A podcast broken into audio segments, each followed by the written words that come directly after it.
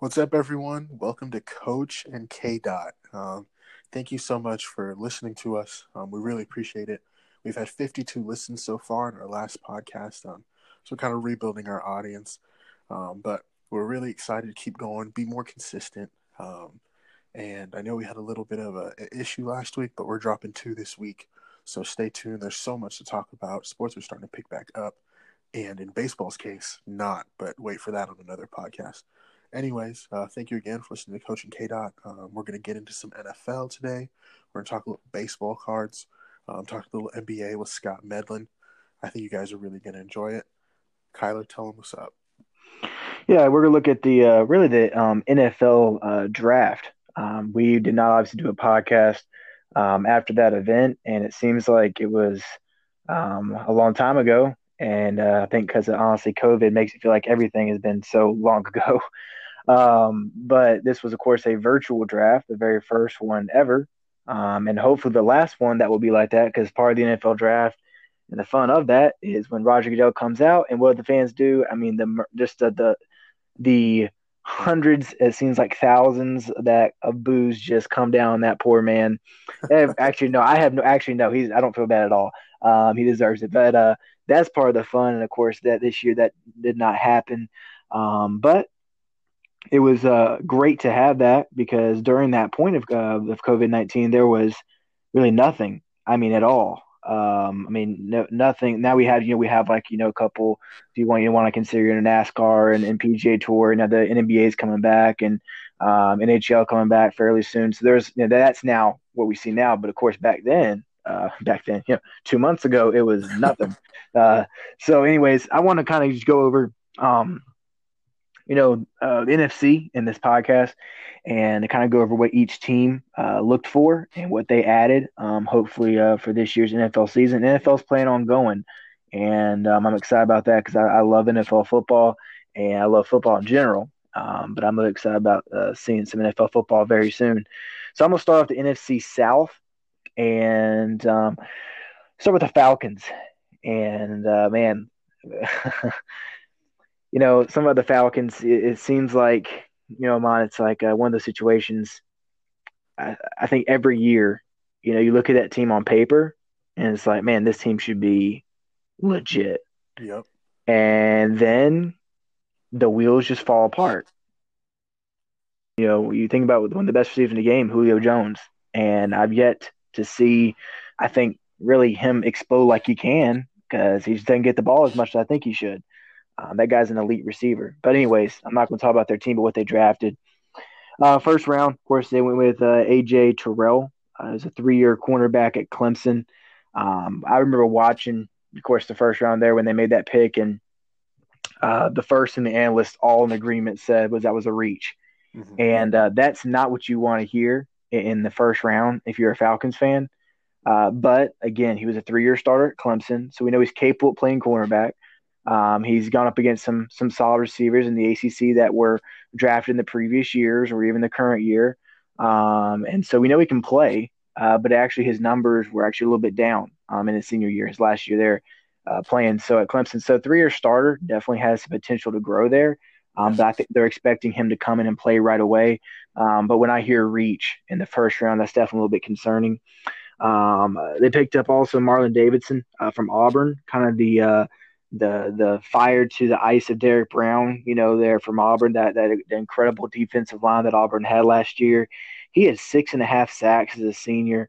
Uh, a really a good disruptor in that middle, good run stopper as well. Uh, you know, I think honestly, as a defensive end, you get six and a half sacks as a senior in the SEC. That that's not that's a very tough thing to do. Right. Um, and I would actually consider that to be a steal. I think he can definitely play at the NFL level and it was actually a little bit overshadowed by how good Derrick Brown was because Derrick Brown is absolutely an elite defensive lineman. He played alongside of him, so he was that kind of that uh, second fiddle, but um, that first fiddle was pretty impressive. Uh, so Marlon Davidson there um, picked up uh, Matt Hennessy uh, from Temple, uh, linebacker there. Uh, Mykal Walker, similar again. Jay, the one I want to get to now is Jaylinn Hawkins. He had six interceptions as a junior from Cal, safety Um, six interceptions in the Pac-12. I know, of course, you play Washington State of Mon with Mike Leach. They throw the ball, you know, 75 times a game. So six INTs in one game may be actually possible. Uh, but uh, still, Pac-12 six INTs is still pretty impressive as a junior. Um, and I think, obviously, I think he'll probably be more of a depth kind of guy, uh, maybe a development. He was drafted, I believe, in the sixth round. And um, they got your boy from Cuse, the kicker uh, oh, Mr. Hofrichter. So, I mean, that guy, of course, one of the greatest last names you can think of. Um, but of course, they, they did go with a kicker. So, uh, I don't know how I feel about kickers in NFL drafts. Um, the one that I come back to all the time is Aguayo, uh, that Tampa Bay selected from Florida State, and he turned out to be a bust. I mean, they took him early. So I'm not really big on kickers being selected in the NFL draft, but to each their own. Um, I'll just say this: if you take a kicker in, in, in at least any of the seven rounds, um, you better be convinced this guy is going to be your kicker for for a good amount of time because there's been some steals in in the in the sixth and seventh round in the past. Um, the guys that have contributed and not been just you know either barely making the team or depth signings. I'm going to the Panthers now under Matt Rhule, and uh, of course from Baylor, and they are in a complete rebuild mode. That is no question. No one can question that right now. Um, but man, you gotta love their first pick and Derrick Brown. Uh, he is a disruptive force on that Auburn defensive line last year in the SEC, and I think that's going to translate straight in the NFL. And he's the kind of guy. Um, I, I don't I don't want to you know limit him, but I'm thinking maybe Gerald McCoy kind of in his prime. Mm-hmm. Uh, and I think you know when you look at Gerald McCoy, had a great great couple years, and it's kind of faded a little bit over the past few. But uh, Derrick Brown, disruptor, had four sacks as a senior, but really good run stopper, just a, a menacing physical force in that middle defensive line for the Carolina Panthers. Um, then Gross Matos uh, had nine sacks from Penn State as an edge guy. That is no small accomplishment either in the Big Ten. Um, nine sacks, definitely can get after the quarterback. Uh, the Panthers had a very common theme in this year's draft, and that theme was defense. Um, their all their picks on the defensive side of the ball um, end up uh, picking up two cornerbacks. Um, uh, Pride from Notre Dame uh, was, uh, of course, comes from a very well known program, of course, program that you, I don't think, really like that much. Uh, but um, nonetheless, two cornerbacks there, a safety, uh, Patrick Robinson from West Virginia, uh, three time starter there. Um, Brandon Roy, defensive tackle Baylor. But basically, if you want to look at the Panthers draft, it was defense, and they're definitely focusing on that for sure in their rebuild process. Then you go to the New Orleans Saints and Sean Payton. And um, I'll be honest with you, I very rarely ever question Sean Payton's decisions. Um, the man, the man knows how to coach football, and he knows how to get a productivity of anybody. I mean, you think of Taysom Hill. I mean, uh, he found a role for him that he flourishes in. I mean, not many, not many coaches do that and find a quarterback that many people go, oh, he's not going to play at the next level, and then use him the way that he does. But he goes right away and he gets somebody to protect Drew Brees, be under center for him. Cesar Ruiz uh, from Michigan. I think he steps in right again as a starter. Um, of course, he needs to be. Uh, when you're drafting the first round as an offensive lineman, you should step in right as a starter, and I think that's what he's going to be for him. Um, was a very, uh, I think, a very uh, overlooked pick in this draft because offensive linemen aren't those really, you know, the really big appeals. Uh, but it's like, oh man, that's a playmaker. He, you know, in order for there to be plays, you got to protect the quarterback and you got to be able to open for a running back. Yeah. And um, especially to open running lanes, you got to have a good center. I think uh, Jason Kelce uh, over in Philly, one of the best in the game at center. So I mean, if you could, if he could, and that was one of his comps. So, I mean, if he gets that, oh man, you got an absolute steal uh, with this Ruiz. Um, Zack Baun, 12 and a half sacks as a senior, 75 tackles from Wisconsin. Um, we, I just praise, you know, Gross Matos for nine from Penn State in the same division, Wisconsin. He had 12 and a half. Um, that man's going to get after the quarterback, a great tackler. And anytime you can get the quarterback 12 and a half times in a college football season, I, I believe it's going to translate to the next level. Yeah. Uh, also, Adam, Adam Trautman um, from Dayton, just another weapon for Drew Brees. And then uh, a very interesting one uh, was Tommy Stevens uh, from Mississippi State. Um, now we know, of course, Mike Leach actually has now left Washington State to Mississippi State, and of course, my North Carolina State Wolfpack open up the season against. I'm sorry, the second game of the year is against Mississippi State in the newly uh, formed Mississippi State team under Mike Leach. Uh, but this was Tommy Stevens. He actually threw for 11 touchdowns and five interceptions. I mean, so nothing really to write home about.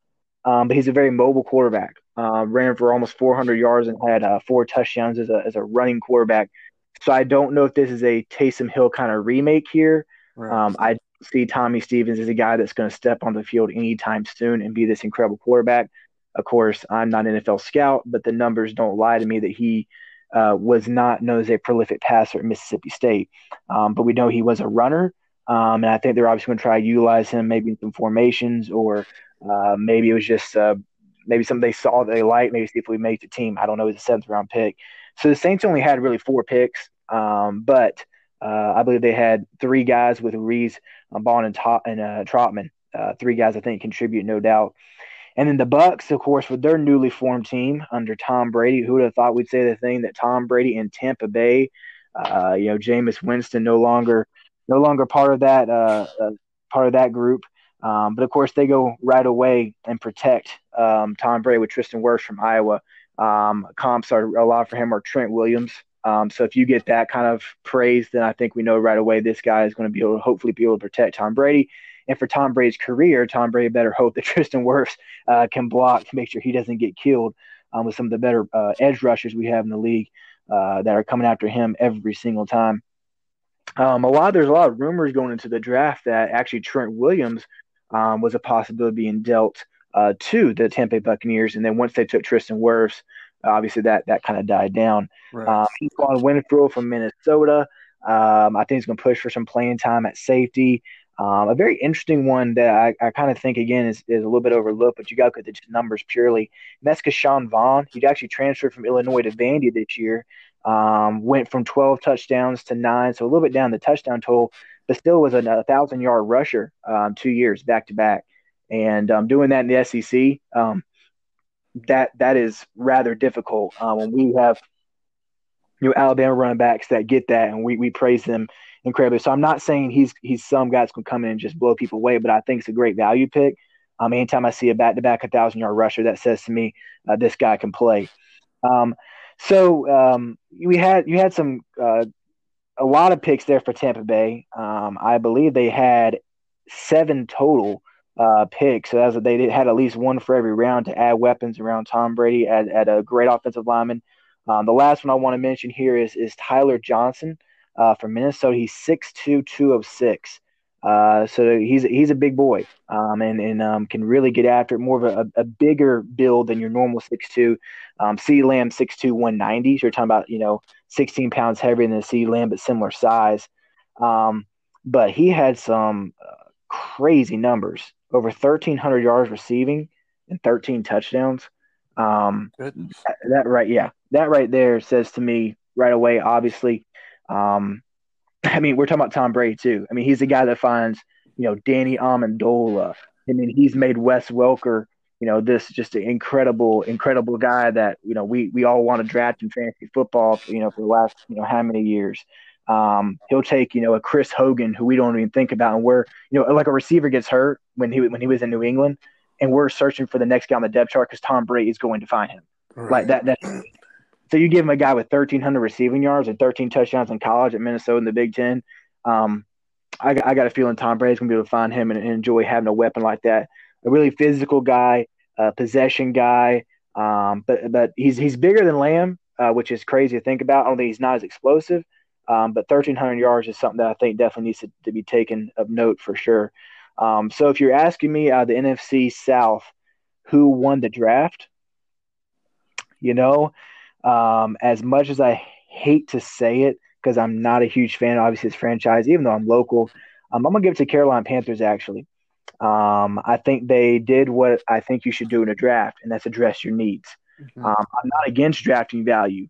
Um, I'm all for drafting sometimes the best player on the board. But one thing I found is is if your need is a secondary, right, and you go through an entire draft and you get the best player on the board all the way through, but that best player on the board may be your fourth best wide receiver, but you still have nobody that can play defensive back. Uh, then I, I, do question, you know, what did you really accomplish? I think there's a balance that has to be done uh, between addressing your needs and also drafting the best player on the board. And I think the Carolina Panthers did both. But the big thing they did was address needs, and they went after the defensive line and uh, fixed that with Brown and Gross Matos, and then went after the secondary, got a couple guys to really compete. Um, so I'm gonna give the win to the Carolina Panthers and I'm gonna give the worst draft to the Atlanta Falcons. So those are, uh, those are the two my two pick winner of the draft for them, the Panthers and the Falcons. They're coming in is, as the worst. Um, Bucks were were a very close second, if not if not right there next to the Panthers. But I'm gonna give it to the who they address some needs. Good deal, bro. Good deal. So I'm going to start with the NFC West. Um, I, I don't like this division. I never have. Uh, growing up on the West Coast, I hate the Seahawks. It is what it is. I'm going to put aside these biases um, because I, I want to be a good podcasting host. But just know, I don't like the Seahawks. So if I bash them, is what it is. So you so you didn't like the you didn't like the video with you know Russell Wilson and CR when he's like, "Yo Seattle, we got a deal." Like that. That was not your favorite video of all time. No, Russell Wilson is fake. He's not real. He's really good at quarterback. He's not real. He's not a man of the people. Um, I mean, there's so many things I could say. I won't say them all, but I will say some. So we're going to start with the Cardinals. Um, their first overall pick, Isaiah Simmons. And he's that linebacker, safety, hybrid um, which doesn't always go well. Um, immediately when I hear that, I think of kind of Jabril Peppers. That's not, you know, that's not great. But I think Isaiah Simmons is a little bit different. Um, he's bigger than Jabril Peppers, 6'4", uh, 238. I mean, that's a, that's a large dude. Um, in 2019, he became the first dude since Khalil Mack to record 100 tackles, 16 tackles for loss, eight sacks and more than one interception in a season. So the guy's going to be flying all over the field. Um, and Arizona, obviously not known for their defense, they're rebuilding. Um, I, I, totally respect that. They got Budda Baker, shout out my guy from Washington safety. Um, and they're doing their best, I believe, to kind of rebuild that defense to give Kyler Murray a chance. And I think Isaiah Simmons was a great start. Um, you can move him all over the field. They still got Patrick Patterson or Patrick Peterson, excuse me. Patrick Patterson is not good. Patrick Peterson um, in the in the backfield, who's a top five corner, has been for a while. And not to get off on a tangent, but you know who Patrick Patterson really reminds me of? Champ Bailey. Wow. I mean, he just really reminds me of Champ Bailey. He That's high praise. Lost. That's high praise. I know, but he just gets lost in Arizona. It's not his fault. Yeah. Anyways, um, Isaiah Simmons, I think he's going to be great.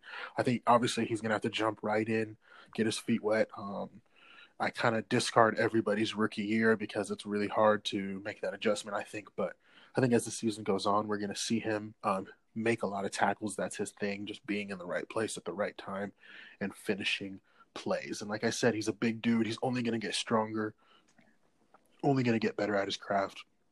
I'm a big believer in Isaiah Simmons, even though he's a hybrid and not a specific position player, which I know is is a hang up in the NFL. And and it's totally fair. But I think Isaiah Simmons, if someone's gonna succeed at it, I think he will.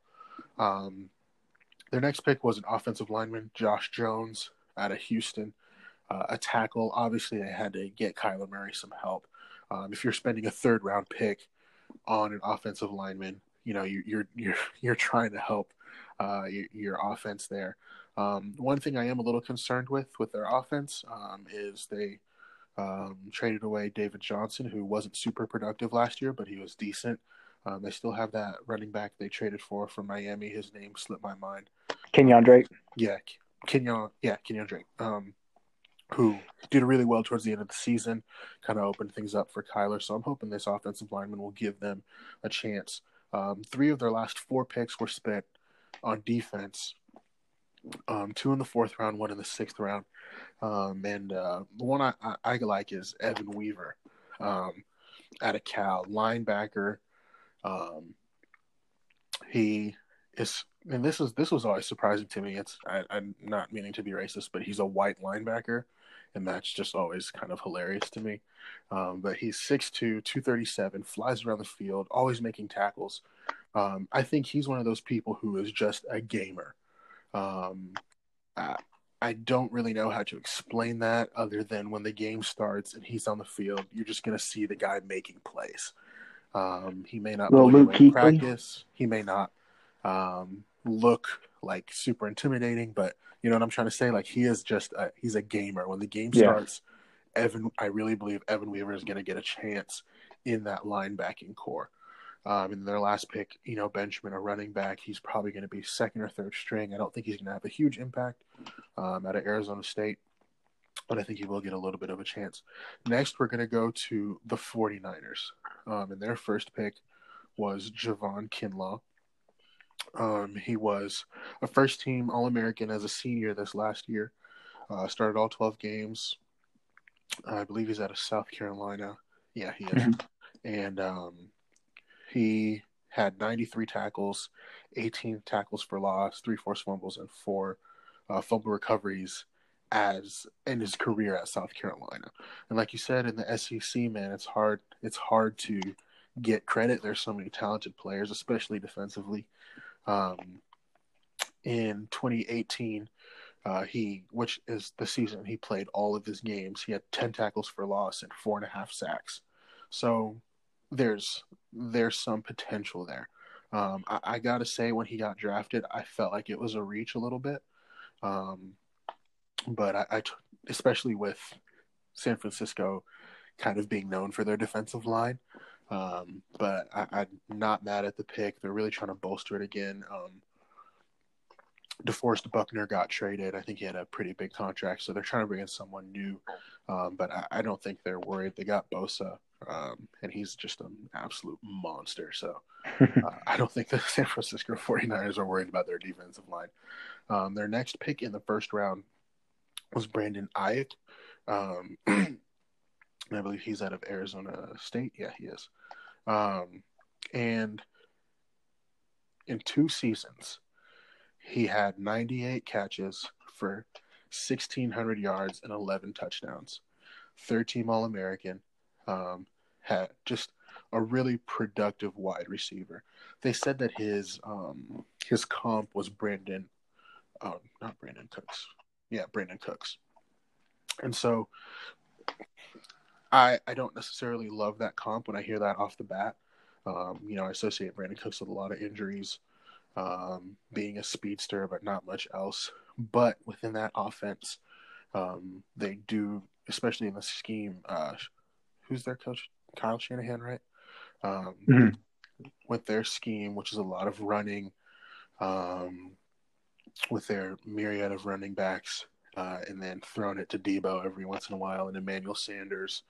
Um, I, think they're they're going to be okay. Um, they did just let Sanders go, so Brandon Aiyuk is going to kind of be stepping right into that place. Um, I, I think Deebo Samuel being on that team helps him a lot. I think Greg Kittle helps him a lot. There's not going to be a lot of pressure on him, I don't think, to produce right away. Uh, because again, the 49ers are an established team. They know what they want to be. They want to play defense. Mm-hmm. Jimmy G is going to kind of take care of uh, the offense. He's going to be more of a game manager.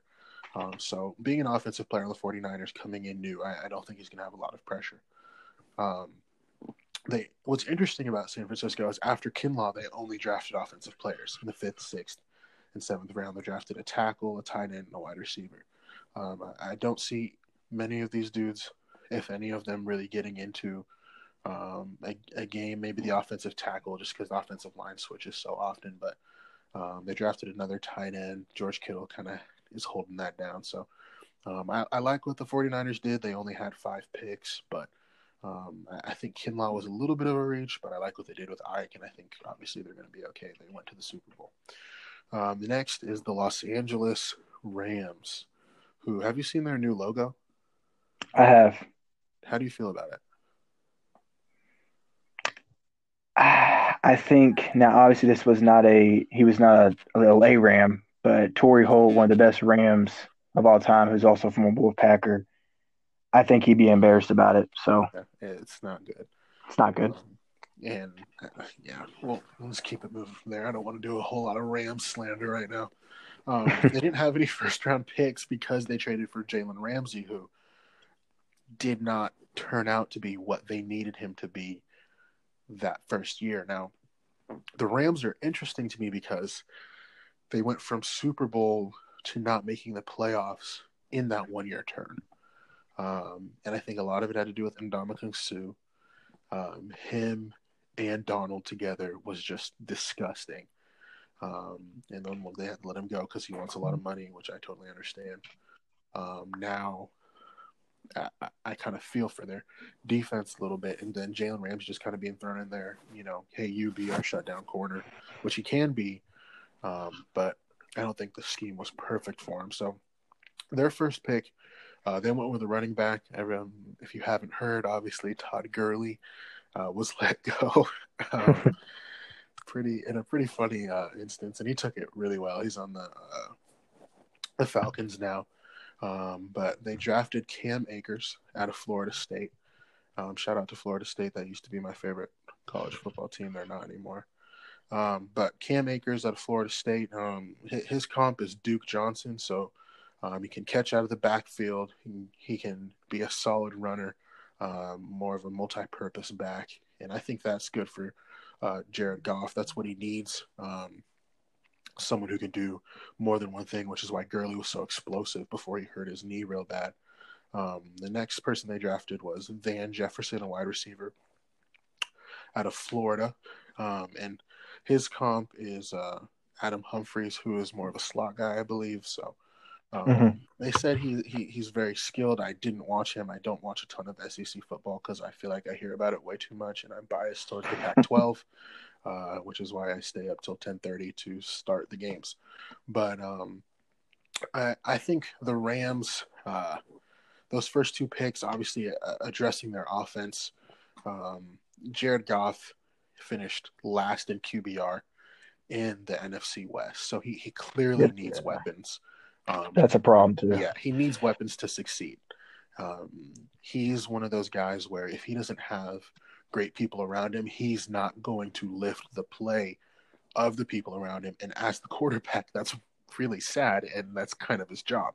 So um, if he doesn't have those great receivers around him, um, then it's going to be tough for him to uh, be successful, basically. So I, I, like what they did with those first two picks, trying to give him some weapons, um, trying to help him out a little bit. Their next two picks were in the third round. Uh, they got Terrell Lewis out of Alabama and uh, Terrell Burgess out of Utah. Two Terrells. What a what a coincidence. Um, anyone out of Alabama, I kind of just give benefit of the doubt, especially on defense. Um, he's an edge rusher, and you know what I think is really cool, also really interesting. But I think the development of the pass rusher, where you know, used obviously defensive end, defensive tackle, blah blah blah. But now just being qualified as an edge rusher, and that's like your only job is to attack the quarterback. I think that's a really awesome development in the NFL. I kind of uh, parallel it to uh, positionless basketball in the NBA. That's neither here nor there. I just think that's something that's awesome. Um, so they're trying to get more help to Aaron uh, Donald, obviously, who is an all-world player.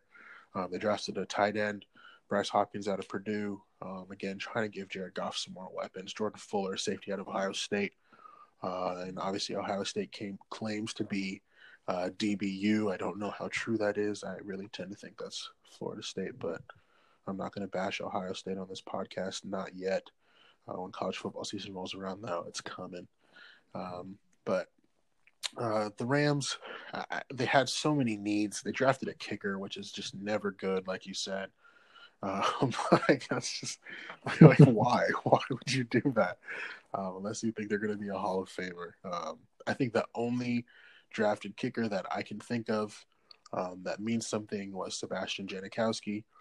Um, and he is a surefire Hall of Famer, but uh, I'm not gonna again. I'm not gonna bash them. And lastly, we get to the Seahawks, who, I mean, I don't like Pete Carroll. He left SC in shambles. I don't like Russell Wilson. He's fake. Um, I hated Legion of Boom, although they were dope, and that's one of the sickest nicknames of all time. Um, couldn't stand Richard Sherman. I mean, their defense is this and that. I mean, okay, I get it. Uh, liked Doug Baldwin, good guy. But when I get to the Seahawks, their first pick, Jordyn Brooks, linebacker out of Texas Tech. Now, I remember, and I've since going back and looking, that was a huge reach in the first round. Um, they didn't have to take him.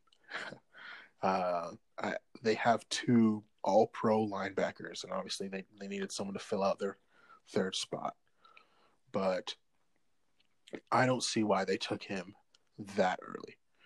Um, Patrick Queen went to the Baltimore Ravens right after him, um, and he was a much more highly touted linebacker. Now, not to say that Jordyn Brooks won't have a great career. Um, nothing against the guy personally, but I, am not really sure what the Seahawks were doing in that case. Um, I would think the Seahawks would want to help Russell Wilson a little bit. Uh, I don't know, maybe try to help that offensive line that he is just getting wrecked behind all the time. Maybe that's just me. I mean, that, that boy snaps the ball and starts sprinting backwards. He yeah. catches the ball and just starts running backwards. like, I, like how how do you guys think that's okay? And then the first pick, linebacker. I mean, if I'm Russell Wilson, I'm upset. I'm telling Pete, Pete, get me some help on this O line, man. I'm getting killed back here. He gets sacked all the time, and he's running. Think about how many times if he couldn't run, I mean, he would look like Eli Manning back there, bro. He'd just be getting just destroyed. um, so again, Pete, not sure what you're doing, but okay. So you'd think, okay, maybe in their next pick they'll get an offensive lineman. Nope, edge rusher out of Tennessee. All right, so you want to bolster your defense. That's fine. So their next pick, they go with an offensive lineman from the SEC, Damien Lewis out of LSU. Um, I think that's a solid pick. Uh, obviously, LSU had a great offensive line protecting Burrow, um, and I think that will take a step um, in the right direction for Russell. Then they go tight end and running back. Uh, Colby Parkinson out of Stanford, DeeJay Dallas out of Miami. Um, I guess I understand the tight end pick. Um, not sure why they've drafted another running back. They already have four. A little confused with that one. Uh, then they drafted an edge rusher, uh, Alton Robinson out of Syracuse. Shout out Syracuse. You know what we do. Um, and then Freddie. That guy had a great career, man. That guy had a great career. and then he lit up. He lit up NC State so many times. I'm just telling you. Um, and that's the best thing about this podcast. That's that's the best thing I've heard. And then Freddie Swain out of Florida in the sixth round, um, and then another tight end. I mean, I just really don't understand why they didn't draft but one offensive lineman. It, if every play your quarterback is running for his life, I just I can't understand why you wouldn't draft an offensive lineman. So, for my worst draft um, in the NFC West, it was clearly the Seahawks. Uh, I don't understand their strategy. Um, I, I, really don't. I wish I could. I would love to say that I could. I just don't get it. Um, for the best, um, I'm gonna go with the Cardinals. Um, I really liked Isaiah Simmons. Um, I really like that they got an offensive tackle in the third round. Um, and I think Evan Weaver, just remember that name, Evan Weaver. I think he's going to be a great linebacker, him and Simmons, to kind of set up um, the next 10 years of your defense. I think he's going to be a fantastic linebacker. He's going to anchor everyone. Um, he's going to be all around the field.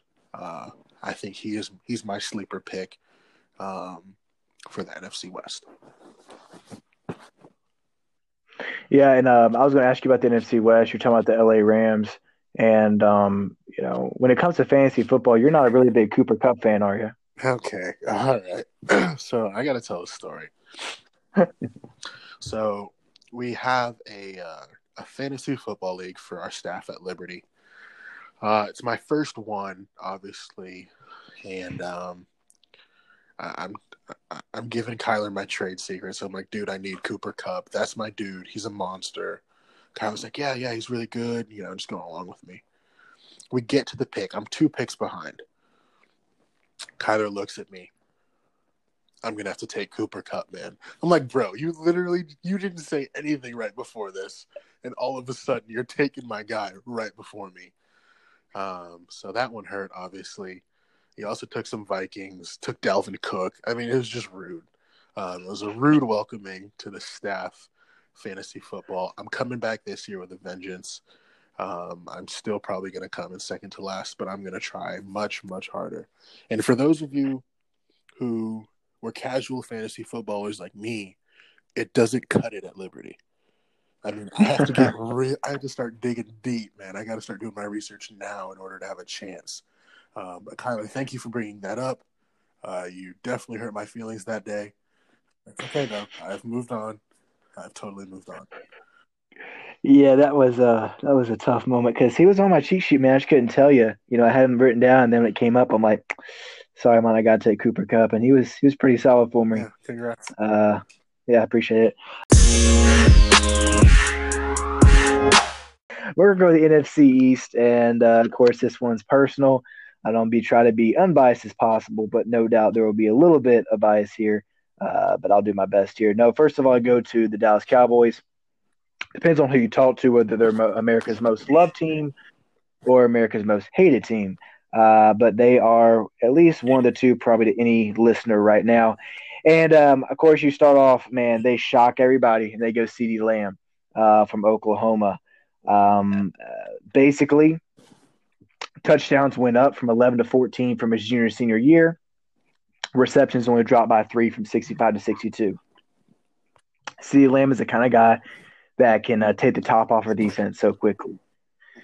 Um, an incredible down the field threat. Um, was very good at Oklahoma. Um, I, I'm I'm not. I, I want to be careful when I say this because I don't want anybody to think that I'm downplaying how good CeeDee Lamb can be. I believe CeeDee Lamb can be a very good receiver in the NFL, and I believe he can be a very good weapon for Dak Prescott. The one thing I will say is when I watched CeeDee Lamb against better opponents, now whether this was Jalen Hurts' fault or whether this was simply CeeDee Lamb's inability to create space against better cornerbacks, there were times where he disappeared. Um, but when you're a kind of guy that can take a de- you know the top off a defense so quickly with that 70 yard bomb, that 60 yard you know slant that you take the house on one move, um, a playmaker sometimes can disappear, but then hit the big play. I think of a guy like an Amari Cooper, almost very similar comp to me. That he's not going to have you know 11 receptions. He's going to have maybe you know five for 75 and a, and a touchdown. You know, but he's going to have his games where he has big numbers. And I understand that. Um, but I, I do think C. Lamb's a good pick. It was a very typical Jerry Jones pick. Um, which you know has been good because we know goodness he's drafted Zeke and Dak, so I can't I can't say the man doesn't know how to draft. He's had some bad drafts as well. I mean, even Leighton Vander Esch was you know very a pick there, but I was like, what in the world? And the guy when healthy is very good. Um, so see land that first pick, and I think a lot of people forgot about the second pick, which is what I'm gonna spend my time on. That's Trevon Diggs um, from Alabama, cornerback. Uh, to me, uh, that's what made Dallas had that great draft that everybody want to talk about was Trevon Diggs. Um, and then Neville Gallimore um, had his highest sack total his senior year, four year guy as well. Um, then went O line and cornerback trying to fill out the rest of the draft. But I'm going to spend my time on Trevon Diggs. I think he's a very good cornerback that will absolutely play at the next level. Um, that I believe, when it's all said and done, will be a big need in a spot that Dallas needed, which was a secondary. Um, so credit to Jerry Jones for yes, he went for best player available with wide receiver because they didn't technically really need a wide receiver. They needed some help more on on, on the uh, offensive side of the ball, um, mainly offensive line, uh, replacing their recently retired, uh, probably Hall of Famer. Um, but still, they go after a playmaker. I'm not going to ever say terrible pick. You got a playmaker. That's that's kind of kind of uh, counterproductive. We're talking about football, so you need playmakers. But then they hit the need with Trevon Diggs. So good draft by the Cowboys. I love that Trevon Diggs pick, and I think he's going to be something special in Dallas, and Dallas fans are going to love having him. Philly, well, it's Philly, and um, anytime I talk about Philly, you just you just never know what's going to happen.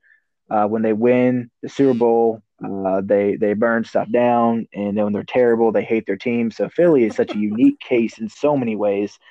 Um, but anyways, first of all, they go Jalen Reagor out of TCU. Guy had 72 receptions. Put in comparison, they both played in the Big 12. Lamb had 62. Reagor had 10 more at 72 from TCU.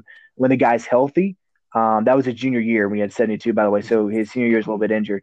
But um, so I, I, think if you look at it realistically, His junior year, he has 72. He was on pace to either hit that or probably go above that. Uh, I like Jalen Reagor a lot. Um, I think he's going to be a good weapon for Carson Wentz if if Wentz can stay healthy. Um, but anyways, Reagor, I don't have a problem with that pick. I, I don't see how you really can. Uh, I don't think he's CeeDee Lamb, uh, but I still think a solid wide receiver um, that will maybe. I'm thinking maybe a little bit of a Jamison Crowder type, maybe. I don't know. Um, I'm seeing you know when when Crowder was good, you know the six seven receptions uh, per game kind of thing.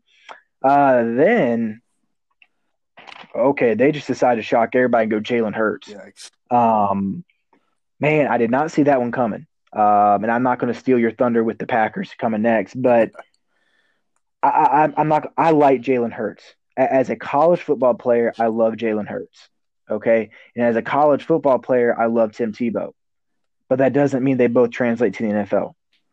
Um, I, I just I don't think Hurts is an NFL quarterback. I think he's the kind of guy that can come in and run the wildcat. He can come into the goal line in some formations, but that doesn't warrant your second pick. Right. I don't think. Um, Jalen Hurts is a winner. I, I have no no one can doubt that, but I just don't see him that second pick. And I can go down the list of things. Jalen Hurts, great person. Don't think he warrants a second round pick. Um, Jalen Hurts, phenomenal leader in the locker room. Don't think he warrants a second round pick. So, all that to say, I was a little bit. I'm sorry. There's there's second pick. Sorry. All that to say, I I, I just don't. I, I, was a little bit shocked by that. And I think many many people were. Um, then they go K'Von Wallace out of Clemson. I like that one as well. Um, anything from Clemson's defense normally turns out well for for people. Right. Um, they have a pretty rich history of defensive players, um, even in the secondary as well. But K'Von Wallace played safety, kind of like a little bit of a hybrid, kind of like Isaiah Simmons. Um, not as big, obviously, uh, but had two sacks, two interceptions, 47 tackles. Nothing wrong with that from the safety position. Um, really does a good job patrolling that center field type of position there for Clemson. Um, I have any issue with that. Then went out with uh, Shaun Bradley out of Temple, and then John Hightower, which many people say is a poor man's version of a CeeDee Lamb from Boise State. 51 receptions, eight touchdowns. Uh, I mean, I think it's going to be more of a depth guy. And then Shaun Bradley from Temple had 61 tackles as a linebacker. Again, that's pretty solid. I think again that's more depth for Philly. So I know Philly made a lot of offseason acquisitions, so I'm not saying that they're not going to be good. What I am saying though is, isn't a draft, um, I think they could have used um, that second pick that they had in, in a way they could have got another need, but instead they went to a position that you may use Jalen Hurts max. I'm thinking four times a game, yeah. if that. So to me, does that warrant that pick? I mean, if you're going to use him as a mobile quarterback, Remember, the Saints took Tommy Stevens in the seventh round. So you see what I'm saying there? So I, I, don't see the, the the reasoning for that. Then the Giants come in and uh, they give Daniel Jones protection with Andrew Thomas from Georgia. That guy is a great offensive lineman. Um, will be a staple, I, th- I believe, in New York for a very long time. And Daniel Jones needs to be kept upright if he's going to be the answer in, in New York. And I'm not convinced he is, but if he's going to be the answer, you got to keep him healthy. You got to keep him upright, give him time to throw the football. And Andrew Thomas does that for sure. Um, of course, right after the Giants go with another Alabama um, DB, which Xavier McKinney. Um, the guy had went from 74 tackles his junior year to 95 the next year, three sacks and three interceptions. So we know the guy can play it again. Bama, as you mentioned earlier, turns out he's a, just an incredible product on the defensive side of the ball. I mean, Alabama is known for their defense, and this guy was a staple of it for several years. So I, I can't say that's a bad pick. They went O line from UConn. I actually forgot UConn had a football program, so shout out to them. um, um, so I mean, then they they went uh, a couple other offensive line depth, some linebacker depth, um, but nothing really to really talk about more than just I think a lot of depth. But the thing, if you're going to talk about the Giants, I think goes for their first two picks, uh, Thomas and McKinney. Those guys will be starting from day one, in my opinion. Mm-hmm. Then we go down to the Redskins, my boys down in DC. And uh, thankfully, we didn't mess this up too much, and we did what we supposed to. We took Chase Young, who is an absolute monster. Agreed. And I don't know how anyone can look at what he accomplished at Ohio State and be like, "Oh yeah, it's just not going to translate." Like, like, what are you looking at? I mean, this guy is, is a physical freak. Um, his motor never stops. He's only going to get better. Um, and by the way, in the NFL, you cannot double team someone because normally the guy beside you can beat his man. Uh, so in the college level, what was happening at Ohio State, especially in the college football playoff, you saw a lot of double teams coming Chase Young's way, which is why he didn't have a ton of stats. Um, In the NFL, they're not going to be able to do that, especially on the Washington Redskins. Um, you got Daron Payne, John Allen, Matt Ioannidis, Montez Sweat, Ryan Kerrigan, um, and now Chase Young. So I'm going to tell you something, Redskins Nation, we may be struggling in some areas, um, but D line is not one of them. And if they try to double team Chase Young, that sets up our guys like Montez Sweat, sets up a guy like a Daron Payne, a John Allen, a Matt Ioannidis to get to the quarterback and, and, create chaos. So Chase Young is set for his first year uh, to, to, I think, flourish. Um, he's under a great first year uh, first year head coach for the Redskins. At least Ron Rivera is a defensive guy. Jack Del Rio is his D coordinator. Two great defensive minds. I think it's a good situation for Chase Young, even from a non-biased perspective. Um, I think we'll do very well in DC, and DC needs a a uh, face of the franchise right now, and I think Chase Young can be that guy on the defensive end. Um, and then they went Antonio Gibson from Memphis. He had 12 total touchdowns as a player, uh, receiving back, also running back. I think we're going to look at him more as a running back actually than more receiver. Um, playmaker, I think incredibly underrated. Uh, for anyone to have 12 total touchdowns, uh, to me that suggests he's a, he's a he's a Swiss Army. He's a utility kind of guy that can be moved in different positions and then look at matchups and hopefully expose those matchups. Maybe a guy lines up in the slot, a linebacker, guy lines up in the slot against a, a safety, a guy coming out of the backfield that would, you know, in a two back set that could create a problem. And the screen game, things like that, return game as well as is very strong for Antonio Gibson. I really like that pick. Um, I'm not saying I liked every pick of the Redskins. I'm not going to say that, but I actually really like that pick. We went Saahdiq Charles. Um, in theory, he's supposed to replace Trent Williams. And as I say that verbally, it just no, that this doesn't happen, right? Yeah. Um, you don't replace Trent Williams. You can only hope to maybe get 50% of what Trent Williams meant to this franchise, and we messed that up as well. Uh, but we had to move on. He was not going to play for us, and I understand we, we had to move on. Um, I think Saahdiq Charles is maybe a couple years away from being something that we can really count on. I love to see him week one. I think he's going to compete for a starting spot because of the lack of talent on the offensive line. Um, maybe in a couple years, he'll be someone that we can have some confidence in. I think there's a lot to be seen from him. Came from LSU, um, was obviously protecting Joe Burrow. So uh, we'll see. I, am I've heard some. There's been some question about his work ethic, um, and there's some disciplinary issues as well. But Ron Rivera called Ed Orgeron, and Ed Orgeron gave him the you know the Cookie Monster, as he sounds like you know, hey, you know he's a great guy, you know. So that's that's what you got from him. Uh, but I, am hoping he does a very good job on pulling for him. And I'll end with this. I'll give the last three here. Cameron Curl, Arkansas, I think is a special teams guy, safety. Um, had had increases in sacks, interceptions, and tackles his senior year. Um, also with Khaleke Hudson, more of a special teams hybrid kind of guy, poor man's, very poor man's version of Isaiah Simmons. Um, Keith Ismael, offensive line depth, uh, a very hard worker. I'm hoping again he should give some depth to our offensive line, which he had none last year. Then they went James Smith Williams, my guy from NC State in the seventh round. Um, very outspoken um, against uh, um, basically um, in the uh, you know, speak out against uh, um, rapes on college campuses. And he was actually the he's the first sponsored player um, with that. I cannot remember the, the name of the organization, but he's a very outspoken part of that and how you know make sure that we need to stop that, speak out about it. And credit to him for that to be the first player in the NFL to be sponsored by that organization. I can't remember the name of it, but phenomenal organization. I'm glad for James S. Williams.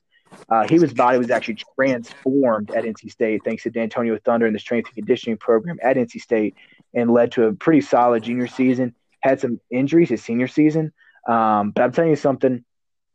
This guy's going to make the team, and he's going to contribute because he's going to be healthy. He's an incredibly hard worker, and without if he would not have been hurt his senior year, I think he's look. I think we're looking at a fourth round grade on him. I really believe that. So um, I'm really looking forward to seeing him in, in a Redskin uniform.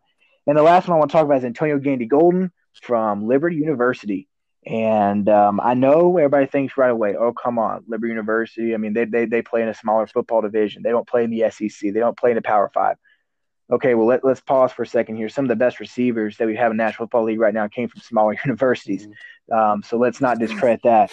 But the thing I look at right away is he's had he had um, double digit touchdowns his junior and senior year and had two 1,000 yard receiving uh, uh, um, years back to back. Uh, so that speaks volumes to me about him. I think he actually will be a starter um, this year, opposite of Scary Terry McLaurin um, on the outside. Uh, that's my official prediction for him. I think he starts uh, day one. Um, I think Kelvin Harmon. I love Kelvin Harmon, my guy from NC State as well. I think they're going to be battling for it, but right now I'm actually going to give the edge to Gandy Golden. Um, and I want Kelvin Harmon to start because I love Kelvin Harmon my favorite receiver ever to be at NC State. Uh-huh. But I'm very high. I'm very very high on Gandy Golden, and I'm excited for both those guys to be there and hopefully you know push each other um, to give weapons for my guy Dwayne Haskins, who just guys just give this guy a shot, and we'll see what happens. Just be patient. We'll see what happens next year. We're in rebuild mode, full rebuild. So my winners in the NFC East. Ah, sadly, I gotta go to Dallas. Um, they had a good draft, and uh, CeeDee Lamb I think will be good at this level. Um, I think we'll see how good, but I think he'll be good. And then they're, and Trevon Diggs, in my opinion, is one of the best picks in the draft. Uh, losers, you know, sorry, uh, but I gotta go to Philly, man. I can't get the whole Hurts situation, and I'm not. I'm not again. I'm. I, like K'Von Wallace, but uh, I just don't know if that's again. There's there's some question about his size. So, anyways, I'm going Philly as the losers, Cowboys as the winners. Uh, I think Giants and Redskins were kind of neck and neck fighting for that second spot. Um, so that's where I see the NFC East. I love it. All right, so we're going NFC North last. Um, to start, I'm going to start with the Detroit Lions. Um, three, 12, and one last year.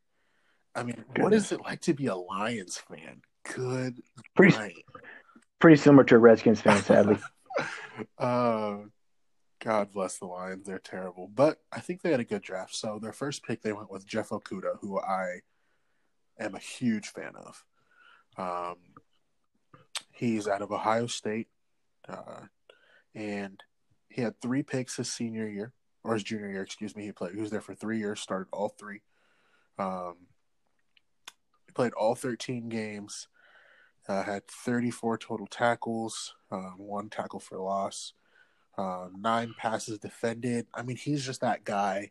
He's that lockdown corner that everybody wants. Um, not many teams have that, but Jeff Okudah is that, and I'm really impressed with him. Um, I think he's going to be great there. I just hope he doesn't get lost in the shuffle. Um, they just traded Darius Slay and basically just slid Jeff Okudah into his spot. Um, mm-hmm. So as opposed to being opposite another All Pro great corner, uh, it's just him. Obviously the John. I mean, obviously the uh, the uh, Lions tend to hustle backwards a little bit. Uh, nothing new there, but that's that's what they did. Um, Jeff Okudah, great pick. Um, their next pick was D'Andre Swift, who Georgia just produces running backs, man. That's just what they do. Um, D'Andre Swift had back-to-back thousand yard seasons his sophomore and junior year, his last two years in college. Um, he had ten touchdowns and then seven this last year. Um, explosive back, uh, twelve hundred yards this year. Um, he, and the thing about Georgia is those guys all share a backfield. There's two to three sharing a backfield.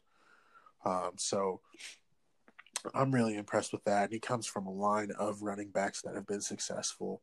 Um, Todd Gurley, Nick Chubb. So I'm really, I think that is really going to help them too. They also have Kerryon Johnson still coming off an injury, so I think they're going to have uh, a pretty good backfield back there for Matthew Stafford. Going on to the third round, uh, they got an edge rusher, Julian uh, Okwara out of Notre Dame, and then Jonah Jackson, an offensive guard from Ohio State. So they're trying to help Matthew Stafford. Uh, the Lions are always in this weird phase where they're like kind of rebuilding, but then they'll go eight and eight, so they feel like they have a chance, and then they'll go four and twelve, so then they're rebuilding again. They're kind of in this weird place um, for the last few years. Um, and then they went with wide receiver and running back uh, Quintez Cephus out of Wisconsin. Can't trust anybody out of that school. And then Jason Huntley from New Mexico State. So, um, again, the last two picks just trying to fill the roster. Um, I like what the Lions did. They obviously addressed the need, even though they just traded away that player um, and Slay. Uh,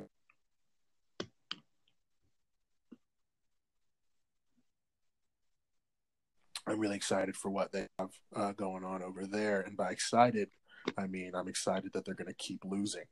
Um, the Chicago Bears are next. I mean, the Bears, dude. I mean, what can what can you really say about the Bears?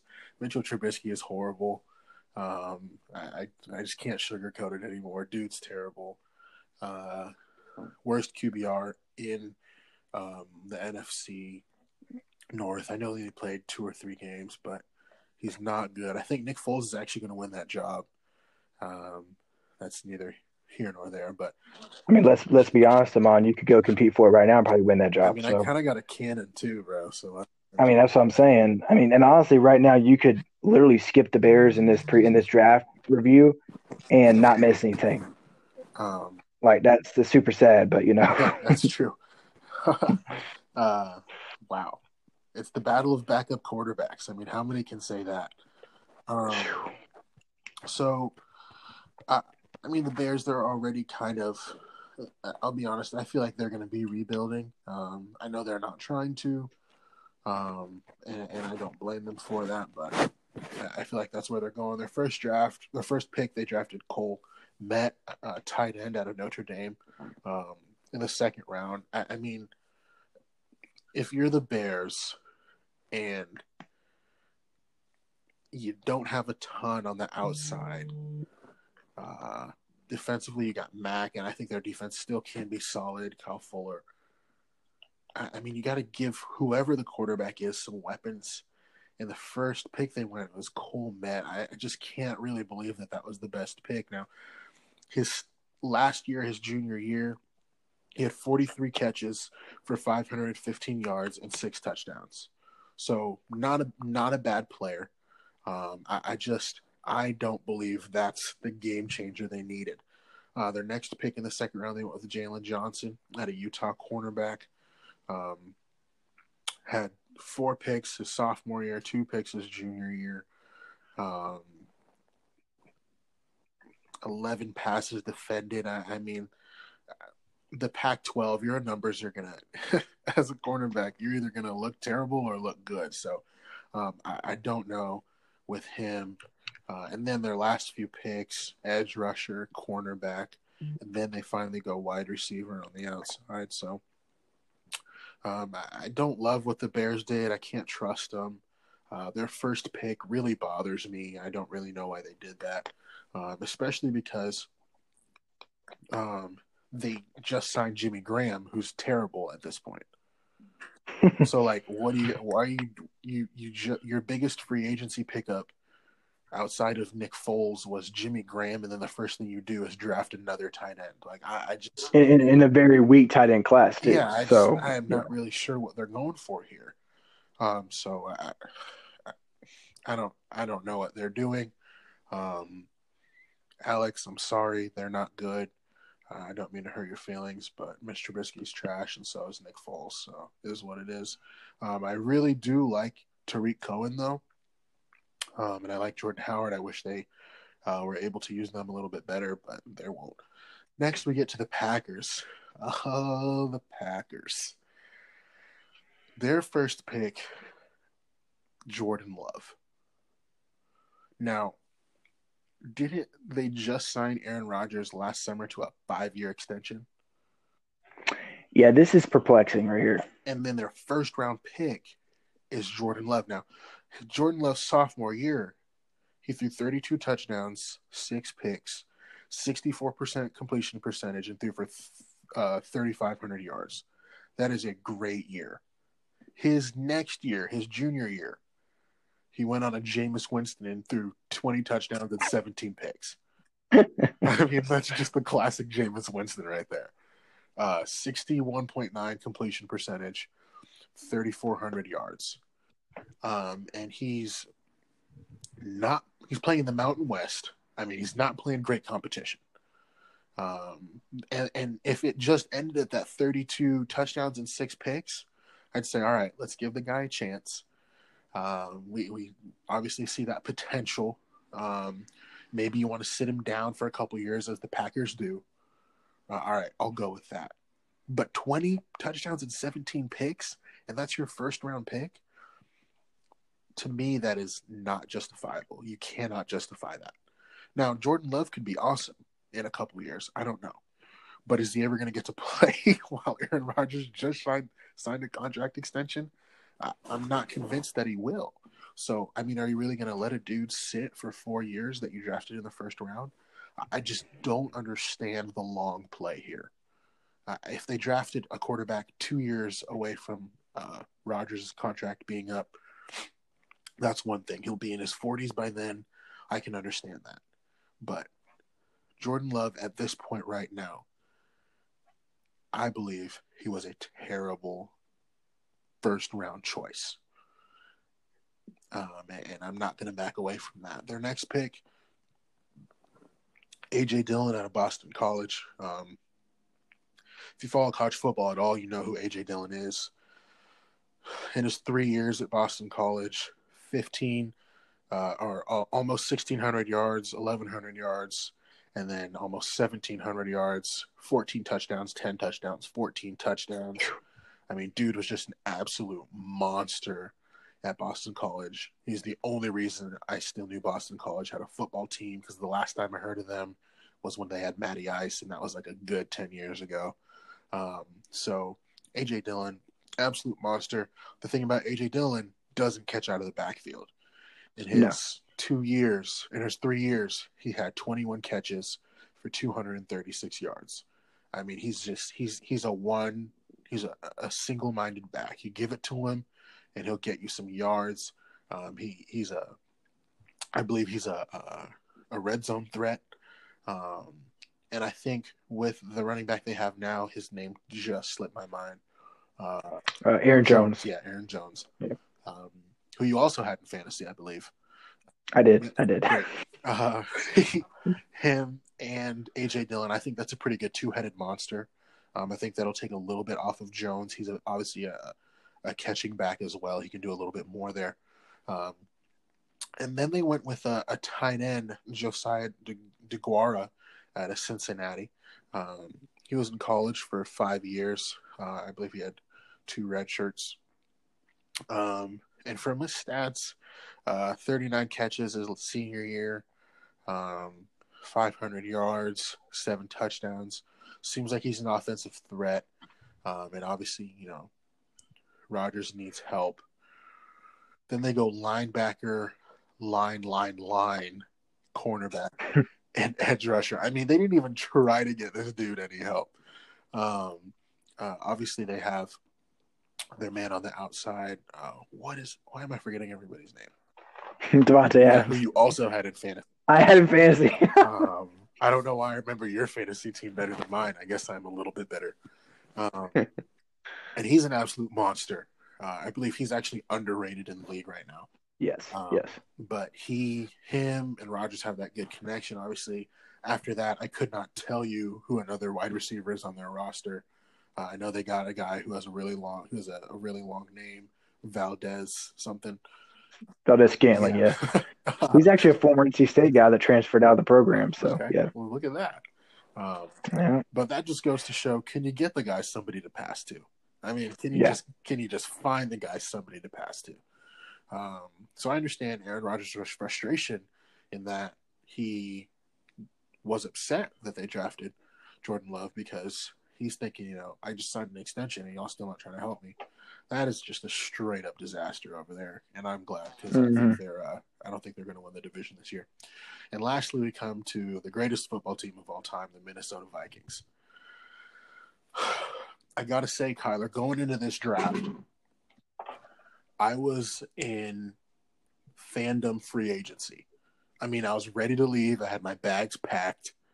Uh, I was ready to leave the Vikings because this off season we just decided we didn't want a defense. Mm-hmm. Three of our top four corners gone. Two defensive linemen gone. Linebacker gone. Uh, we had our two All Pro safeties, but I mean, it was just eviscerating, man. And then on top of that, we're like, mm, Stefon Diggs, nah. um, so I feel like, understandably, I was ready to dip, bro. I mean, like, you guys were really hurting me. Uh, Zimmer, help me out. But this draft helped restore a little bit of my faith back in the Vikings. Our first pick, we took Justin Jefferson out of LSU. Um, Baller and dude is just a straight baller, man. I mean, yep. he went three years, obviously at LSU. His freshman year, he barely played, but the last two years, he had 54 catches for 875, and then this last year, his junior year, 111 catches for 1540, bro. I mean, he just went absolutely bananas. 18 touchdowns. So, I mean, we were just, and I feel like he actually fell a little bit to 22. I thought he was a, one of the top two receivers in this draft class. Um, and I know everybody loved. I thought it was Jeudy, him, and then after that, CeeDee Lamb. But um, I'm really excited that we got him because he steps right back into that Stefon Diggs role um, of a speedster with great feet. And we can go right back to what we did offensively. Kirk had one of his best years last year. I have no faith in him, but if he can be that way again this year, um, with Dalvin Cook, who we're not going to pay, and I'm going to be upset again next year. Um, but if we can, if we can kind of keep that momentum going with Cook, Cousins, Jefferson, and Thielen, a little bit of Kyle Rudolph sprinkled in there, I still think we have a good enough offense to make the playoffs. Our next pick went with Jeff Gladney, cornerback out of TCU. That was a reach. I'm not gonna lie. Um, I obviously we needed a cornerback. Our only cornerback was Mike Hughes coming back, um, and I believe uh, he he was from uh, Central Michigan, I think, or Central Central Florida. Florida. Central Florida. Yep. Um, Actually, uh, he's an NC State decommit. So Really? yeah, yeah, well, you weren't missing out on much because my dude was getting murdered last year. yeah. Every highlight I watch, he is getting scored on, bro. He is just getting scorched. Um, Yeah. but I think he's another year older. Last year he was a rookie, another year older, another year wiser. I was reading a column and it said uh, the Vikings are coming back with veteran Mike Hughes. I'm like, he's in his second year. what are you guys talking about? Um, but I really do like Mike Hughes. Um, I, I think he actually has the potential to be a number one quarterback. I just cornerback. I think he just needed more time. He doesn't get it. Um, so they go with Jeff Gladney, who uh, a longer, taller cornerback. Um, I think he's going to fit right in. He's going to have to start. I mean, he doesn't really have a choice. Um, then we went Ezra Cleveland, offensive tackle out of Boise State. And our line is not terrible, but it's also not good. Um, Dalvin Cook, I mean, he's just a magician back there. Um, but bolstering our line is always positive. Then we went with another corner, which I was pleased with, Cameron Dantzler out of Mississippi State. I like him a lot. yeah, Yeah, bro, I'm really, I really like that pick. Um, again, just gives us those three corners that we needed again that we just lost. Um, now we can go into a nickel package feel, maybe not comfortable, but we can work into that. Um, fourth round, we drafted an edge rusher, edge rusher, and linebacker. Um, and Troy Dye at Oregon. Um, I don't really trust Pac-12 linebackers. Um, traditionally, to me, I, I just except the ones from USC in the early 2000s. They're fast, not great tacklers. Um, and then in the fifth round, we went another cornerback, which I was pleased with. Harrison Hand out of Temple. Um, and then KJ Osborn, wide receiver out of Miami, uh, the fifth round as well. I like that. And then the rest of the time, just kind of filling roster spots, uh, offensive linemen, safety, and our, I, I believe we have the best safeties, the best safety tandem. I believe we have the best in the game. Um, and then uh, just edge rusher, quarterback, safety, and offensive lineman. So um, I think we had a good draft, man. I, even on draft night, I just felt really the draft nights. I felt really good about it um, because I knew we had just given up so much. Um, how are we gonna, you know, stay competitive? And it, and it helps. Our division is just absolute garbage most of the time. Um, with having both the the 2000s Bears uh, and and onward and uh, the Lions who just will never be good. Um, it's really just us and the Packers. In the last five years, the Vikings and the Packers have won four of the last five, with the Bears winning one on accident. So um, I'm really impressed with our draft. I thought we did a great job. Uh, would I like to keep some of those guys? Yes. Um, but I understand why we didn't cap space and such. So I think we had a really good draft. Um, my worst draft has to be the Packers. I mean, it it goes it doesn't go without saying because I said it a lot. But like, what are you guys doing? Um, and then my best draft has to go to the Vikings. We've filled positional needs um, early and often.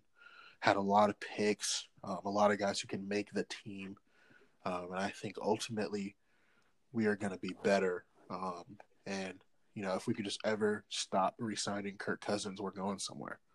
So uh, that's my that's my recap of NFC North. Um, so this is this has been our draft segment. It's super long, but I think you guys will enjoy it. Um, and uh, I, I think this next segment you'll enjoy as well.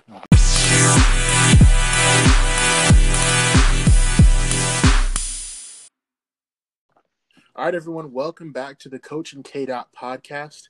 With me right now, I have Scott Medlin of the Duke Football Podcast, Section 17, um, or Duke Football Talk, Section 17 podcast. Um, my guy Scott is here. He's gonna we're gonna talk some NBA return. All right, I know everybody's excited for July 30th. We moved it up one day. Um, and I know everybody's excited to get back into hoops. I mean, I've been waiting for the playoffs.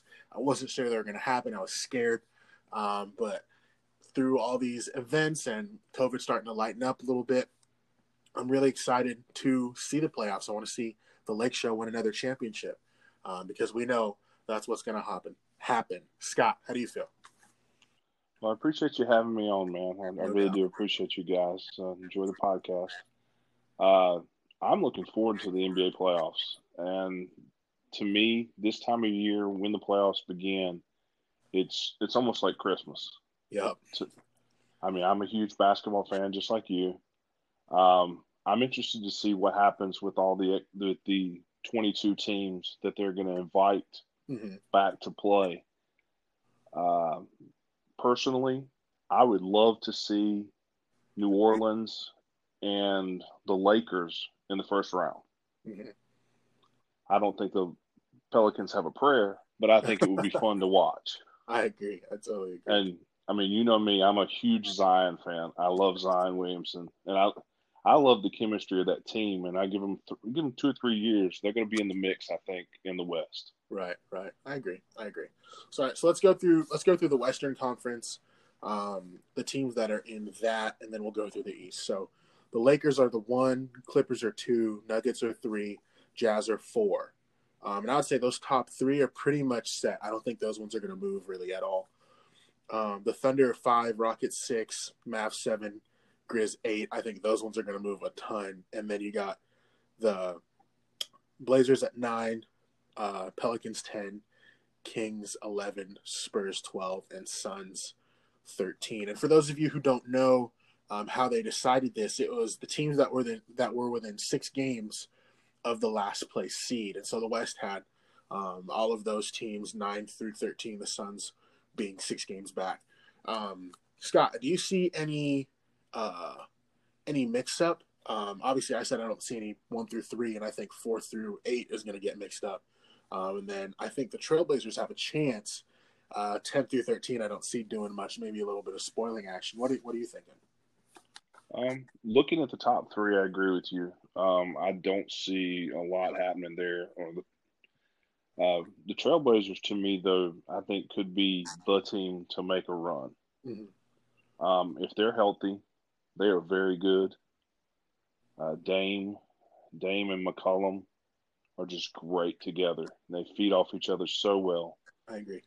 Um, looking at the other teams, I mean, I kind of would love to see Memphis make a run. Okay. But I, I kind of like the youth movement. I love seeing, you know, I like the rookie the rookie class this year, obviously. Right. But I would love to see Ja Morant do well. Um, and then looking, let's see, looking at the other teams, Phoenix to me is still young. Right. I don't think they have a prayer. I really think they'll be one of the teams to get eliminated early. But right. I enjoy watching Booker mm-hmm. and those younger guys that they have. I agree. I totally agree. But I really don't think anything's going to happen other than the top th- top three or four, uh, even even no matter how the playoffs go. Mm-hmm. Okay, I agree. I totally agree. Um, I think some of the mix-ups I might see. I think the Rockets can move up to that four spot uh, pretty quickly. They're only one game behind the Jazz, um, and James Harden. It doesn't take much. You know what I mean? Um, right. Give James Harden the rock and just see what he can do. Eight games. I mean, he could go on a 40 game point streak for eight games. I know they're playing small ball. I know it's dangerous. I think in this short type of seating time, I think this is where the Rockets actually uh, get a chance to move up. And the Jazz lost Bogdanovich for the rest of the season. He had a wrist surgery, so he's out. That's a huge blow. So I think the Rockets actually jumped the Thunder and switch places with the Jazz in that four and six. Yeah, I'm, I'm with you there. Um, if Harden gets hot, they're they're tough to beat. And I'm I'm kind of interested to see, and I don't know if they've announced this part yet, the who would play who in the last regular season games. Right. I have a presumed schedule in front of me. It's not set, but this is um, experts who are not me. This is their best guess. So the last games would be as follows for the West. The Mavericks would play the Bucks. The Nuggets would play the Thunder. The Rockets would play the Raptors. The Clippers would play the Thunder, obviously. The Lakers would play the Heat or Magic, and that's a little tricky because of everybody's played a different amount of games. Um, the Grizzlies would play the Celtics. The Pelicans would play the Magic. Uh, the Suns would play the Thunder, Blazers, Heat or Magic. Um, the Kings would play the Spurs. Spurs would play the 76ers. Um, the Jazz would play the Mavericks. And that's what we got for the West. Yeah. Yeah. The Celtics Grizzlies there sounds like that would be a good game, good series. Oh yeah, definitely, definitely. Um, so I think you're I think you from what you said, your dark horse pick is the Blazers. Um, I'm actually because we got the Blazers, Pelicans, and Kings all tied at 21 and a half, three and a half games behind the Grizz. I'm going to take the Kings to sneak in that eight. Um, probably not a popular choice. I re- I really like the Kings. I've been in the Kings bandwagon for two, three years, waiting for them to be good. Last year, uh, they showed so much promise. Barely missed the playoffs. I think they were missed it by a game and a half or so. Um, I really like De'Aaron Fox. Um, I think he just has that motor that does not stop. Um, I think he's a great leader. Um, I really like um, Buddy Hield. He's one of my favorite shooters. I think that team is just really well uh, made. Uh, with little Harrison Barnes in there, a little Bogdanovich in there. Um, they're really waiting on Marvin Bagley to finally be healthy, and I think he will be because of this time. And that's another big thing um, that we can talk about is people getting healthy again. When we get to the East, I mean, how do you beat the 76ers is still my question, but we'll get to that in a second. But uh, I'm picking the Kings to be that dark horse team coming out of the West. Yeah, the the Kings, you're right. Um, with the with the guys they have, and if Bagley, and I, obviously college and pros are different, but if Bagley could play anywhere close to the way he played this season, he played at Duke in the NBA, he's going to have a great career. I agree. I totally agree. But he's been he's not been healthy the whole time he's been in the pros. Exactly. So. Exactly. And I hope he doesn't turn into one of those careers that just kind of tails off, you know, and it's just one of those woulda, coulda, shoulda. He never got healthy, but he had all the physical skills, um, all the tools to be able to be great, and just couldn't put it together. Um, I think if he can if he can be healthy for a season and really start to put his game together, like I, I think we all expect him to, and the Kings get one more piece, I, I really think they're going to be in the mix consistently. Um, but yeah, like you said, the Suns. I love watching the Suns. Booker's one of my favorite players. Uh, the Pelicans. I don't know, man. I, I don't believe in them, but I want to. You know, it's one of those like I, I don't believe in them, but I really want to. Um, I love Zion. Every who doesn't? I haven't met someone who doesn't. Um, he's just so fun to watch, and I've been really impressed about how his game has translated to the NBA. What are your thoughts on that? Um, I mean, I've enjoyed it. I've enjoyed watching him play, and uh, obviously, I'm a homer. I'm a. Duke fan. I love Duke, and it helps the Pelicans basically have five Duke players on their roster. Yep, Duke South, and and their GM is a former Dookie. Okay. But neither here nor there. Um, to be honest, I was all I was wondering when they drafted him, would him and Ball work together? Uh-huh. And those two guys look like they're going to be a very very good tandem for many many years. I agree. Um, they've they've got obviously they've got some older guys that you know here and there Favors to me. He he plays he plays old at times, but he also gets in there and fights and gets loose balls and rebounds and right. Basically, he can make that room when Zion needs to get that lob. Yeah. But I would love to see them do well, just obviously for the Duke thing. But I, would like to see JJ Redick make the playoffs with this team. I totally agree. I don't want a streak to be snapped. Um, right. I think for the Pelicans, the one thing, and I don't know how Brandon Ingram was doing, but from what I saw, um, I didn't look it up, but from what I saw, he kind of seemed to be struggling at first when Zion came back. But then those last three to five games, he was starting to get his All Star numbers back with Zion. Um, and although they weren't always translating to wins, you could definitely see that young core turning into something great in two, three years. Um, so I'm really excited to see how they go. Let's move over to the East. Um, the number one, we have the Bucks, two Raptors, which is really surprising every time I read it. Celtics as three, Heat as four, Pacers as five, Sixers at six, Nets at seven, Magic at eight, and the Wizards at nine. And again, it was only the teams that were within six games of the last spot, um, and the Wizards are five and a half back of the Magic at 24 and 40. Yikes. Um, so let's kind of run through the East real quick, Scott, and kind of see what we got here. Again, I don't see the top three changing, um, especially with Pascal Siakam getting time to be healthy again. I think that's a game changer for the Raptors. Um, so what what are you, what are you seeing in the East? Well, uh, I agree with you again on there. The definitely the top three are they seem like they're going to be there to stay. Um, you know, I, like you mentioned earlier, the help a healthy 76ers team can move up easily yeah. to yeah. four. I agree. Maybe even to to be honest with you, to three. Yeah. I mean, they're only what four games back of the Celtics. Uh, so, yeah, four and a half. So I mean, that's possible. But they they have a good nucleus. I just when they get into crunch time though, that's that's the one thing that bothers me about them. Yeah. I don't know if they're ready for the big the bright lights. Mm-hmm. That's totally fair. Um, I really enjoy Simmons and Embiid. I thought they were going to come out of the East last year, um, and I thought they were going to come out of the East this year. The thing with them, like you said, is when it comes down to it, who gets the ball at the end? Ben Simmons can't shoot, um, and Joel Embiid, as much as I like him, and he is probably the most similar to what I felt like I played like. When you give him the ball at the end of the game, is he going to make the right choice? And at this point, we don't know. And until we know, it's going to be hard for anybody to pick them. Like you said, though, I think they can move up a couple spots. They're two behind the Heat, which are fourth. Um, and I like the Heat. I like Bam. I like Jimmy. Um, I really like Duncan Robinson. I liked him when he was at Michigan, too.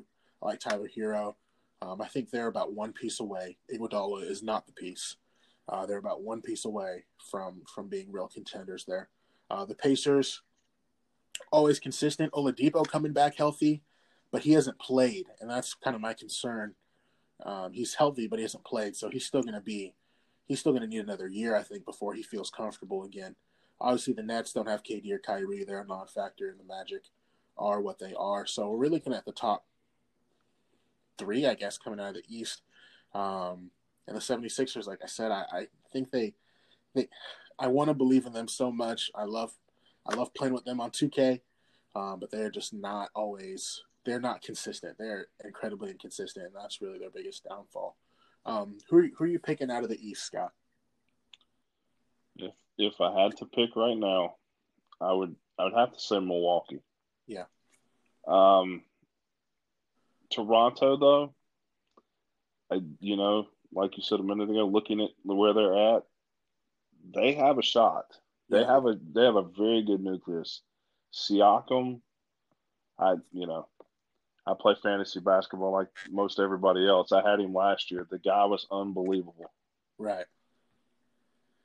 And then you know Kawhi. They just I they, I don't think they're well. I won't say I don't think they're they may have a shot at getting the Bucks, just because they have a little more uh, seniority. Mm-hmm. But I don't know. I I just if, when Giannis gets going, the freak. When he starts freaking, he's the freak, and it's hard to stop. Yeah, I agree. Who can stop Giannis in in a seven game series? The only person we've seen do that is Kawhi, and he's now in the Clippers. So in the East, you know, who do you stick on him from the Raptors? You put Siakam on him, uh, that's fine, but Giannis is a lot bigger physically than Siakam. Um, you know, from the Celtics, I don't know who you try to put on Tatum, I guess. I have no idea. Brown at times. Um, you know, you go on down the line, the Heat, they put Bam on him, that's fine. Um, but he's quicker, I think, than Bam. And Bam is real quick for a big guy. I think that's actually the hardest matchup in the East for Giannis is playing the Heat because I think Bam can can square up with him the best. Um, the Pacers, Miles Turner, that's not going to work. The Sixers switch off between Embiid. Um, that game was it was it Christmas? Uh, I think it was Christmas. The Sixers played the Bucks, and the Sixers just annihilated them. Embiid had the best game of this, his season. Giannis had the worst. Um, I don't know. I, I think we could. Rec- I think we could see that recreated in one game, but definitely not over the course of seven. Uh, and again, the Nets and Magic. So um, I agree with you. I think the Bucks are coming out of the East. Shout out to the Wizards. I love Bradley Beal, but they are going to do nothing. Um, who do you have coming out of the West? This one's a little bit tougher. It is tough. Um, I think in a lot of a lot of situations, the matchups the, during the getting to the playoffs, getting to the that bracket, right? Honestly, and you know, I don't know if I, I'll regret saying this later. I don't know if anybody can beat the Lakers at the end of the day in the West. That's true. I mean, I'm I'm not a Lakers fan. I know you are. I'm not a Lakers fan per se, but they had that's just the best Lakers team I think they've had since Kobe and Shaq were together. Okay. Wow. As far as you know, yeah, LeBron is LeBron. AD has been playing great. I just I don't know. And, you know, I could be wrong, obviously, but I just, I'm not sure if anybody in the West can get them, especially in seven games, because LeBron, especially after all this rest, LeBron's yeah. going to be LeBron. Yep, I totally agree. Um, I have the Lakers too, obviously, um, because I'm a fan, but also because I think they've been the Bucks have the best record. I think the Lakers have been the best team. Um, I think once because I, I remember watching the first game of the season against the Clippers, and LeBron was not shooting. All he was doing was deferring to AD. Pass, pass, post up, post up. And I think from there till when the season ended, they developed such a chemistry between in their pick and roll. Um, I don't have the stats in front of me, but I, I would imagine their pick and roll numbers are top three in the NBA as far as efficiency. Because um, who do you guard in that? You you sag off LeBron, he's hitting threes at probably the highest rate in his career. Um, you double AD on the pick and roll, then he kicks it out to uh, Danny Green or Caruso or KCP. I mean, their team is just constructed, albeit around LeBron and AD, but their team is constructed with the right players to help them succeed and help them be at their maximum value. The thing with the Clippers that I'm worried about, Scott, is they're all healthy now too. And when Kawhi and Paul George are healthy on the same team, that scares me. I'm not gonna lie. What do you think? Um, I'm with you. Um, and and unfortunately, they have been playing like the little brother role for years, and they actually have the mentality now. I think that they, I think they could get over that hump against the Lakers, though, if it came down to a seven game series, I just don't know if they have enough. Right. Now, would I watch it? Of course, because that would be unbelievable. That would yeah. be a very fun series to watch. But I just don't think that. I think they're a piece or two away. Okay. I think they're on the right track. I just think they need a, a young player or two, and they they're a step away. I think. Okay. Awesome. All right. Well, those are our picks in the East and West. Um, Scott, do you have any? Do you have any final remarks? Um, let's let's kind of talk about uh, not the scheduling, but let, us talk about what we do. You anticipate anything um, imposing during this time, or uh, maybe something that can cut off the legs of the NBA um, starting back again. Even though we know we're we're getting there, we're on the right track. It's been agreed to, but do you have any uh, worries or, or, frustrations about the league coming back? I'm still, I, I, guess we're still what five, six weeks out. Yeah, I'm still worried about the the testing, obviously because you know the colleges right now have invited kids back on campus. Right. And we're hearing daily of three three sets of players here, three sets of players there. Um, this afternoon, actually, Houston's football team canceled their workouts because they had five players test positive. Goodness. So that's the thing that scares me. And I thought I read in an article today, and you know, I should fact check before I say this, that everybody was going to have testing done in Orlando at yep. at the Disney place, but the folks that work for Disney. Hmm. I, I, I, if I think I'm right about that, I think that's what I read in an article today. That bothers me. Yeah. Because everybody needs to be tested. I agree. I don't care who you are. But, you know, I hope I'm wrong. I hope I read that wrong, but I believe that I'm right about that, and that does that's the, my biggest concern. Mm-hmm. Yeah, I'm with you. Um, the the timeline that I read, um, and I'll pull it up right now. The timeline that I read um, gave some time in between um, getting to Orlando and the beginning of the season, so everybody can be tested and retested, all of that. Um, so what I have in front of me is June 22nd. They're starting testing. June 30th is when they're going to start training camp. Give the guys a month to get ready. Um, June July 7th is when the teams will all travel to Orlando, um, and then they'll start obviously on July 30th. So they'll have about a month and a month and a week, uh, about five weeks before um, from the testing to the beginning of the season. Something I've read that um, ha- has troubled me is uh, and, it's understandable. It's nothing against them. The play, some of the players are worried about being in, in such a small bubble, and they're worried that if one person gets it, it's going to spread so quickly, you know.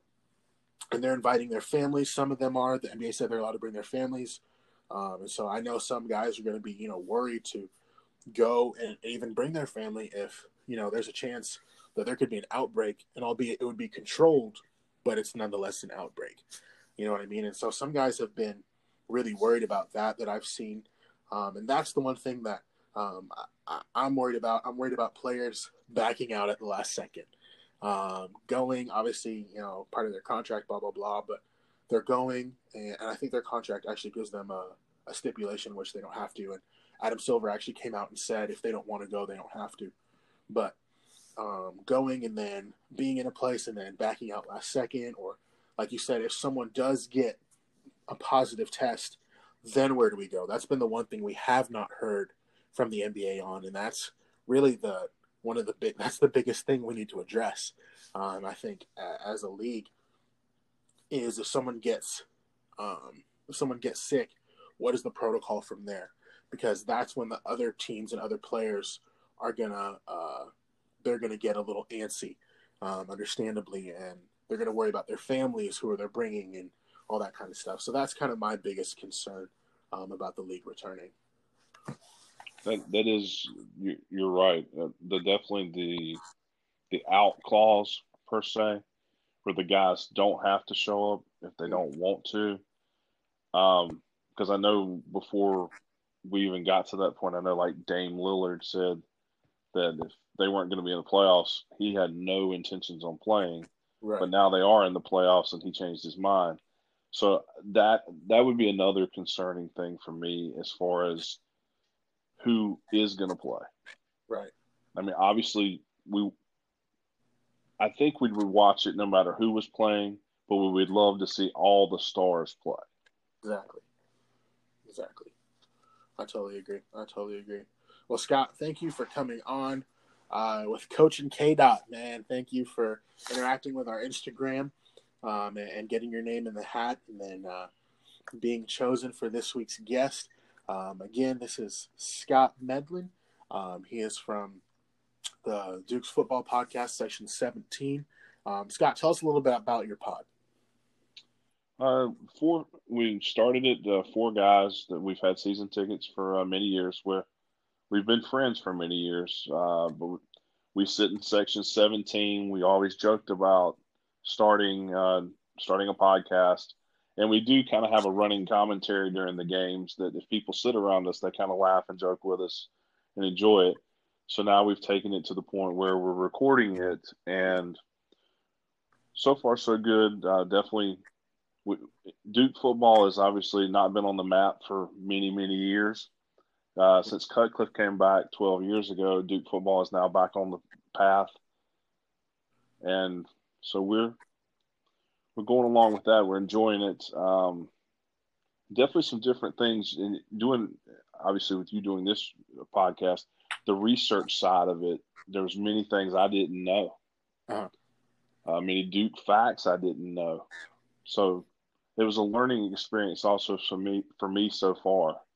But uh, we're looking forward, hopefully, hoping when football starts this season, the four of us are hoping to be back in our section, having a good time, enjoying Duke football this season. Yes, sir. All right, Scott, thank you for coming on, man. I appreciate you. Um, and everybody, be sure to go check out that Duke football podcast. I'll have it in the description. Um, go see what it's about. I've listened to it. I'm not super into Duke football, but it was informative. It helped me. Um, and so, being in North Carolina, obviously, uh, whether I like it or not, I kind of got to be a part of it. So, uh, thank you, Scott, again for coming on, man. I really appreciate you. Uh, thank you for your insight. Thank you for taking time to talk to us um, or talk to me. and uh, I'll talk to you soon. All right. Thank you, man. Appreciate it. All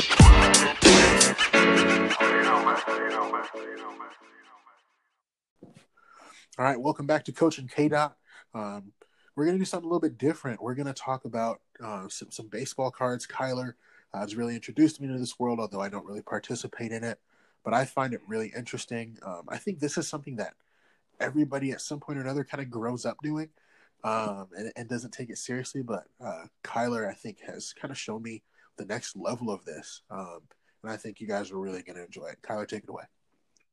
Yeah, so um, I of course grew up uh, collecting baseball cards, football cards, basketball cards, like many uh, fellow sports lovers. Um, something about having that piece of cardboard, right? That whether it be a chrome or just a base, you know, card from a Topps or Upper Deck or whatever it may be, uh, you just love it.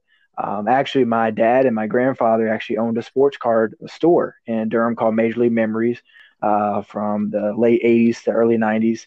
So it's in my blood and it, it's thick. So I grew up collecting and then stepped away for a while and then recently just jumped back in.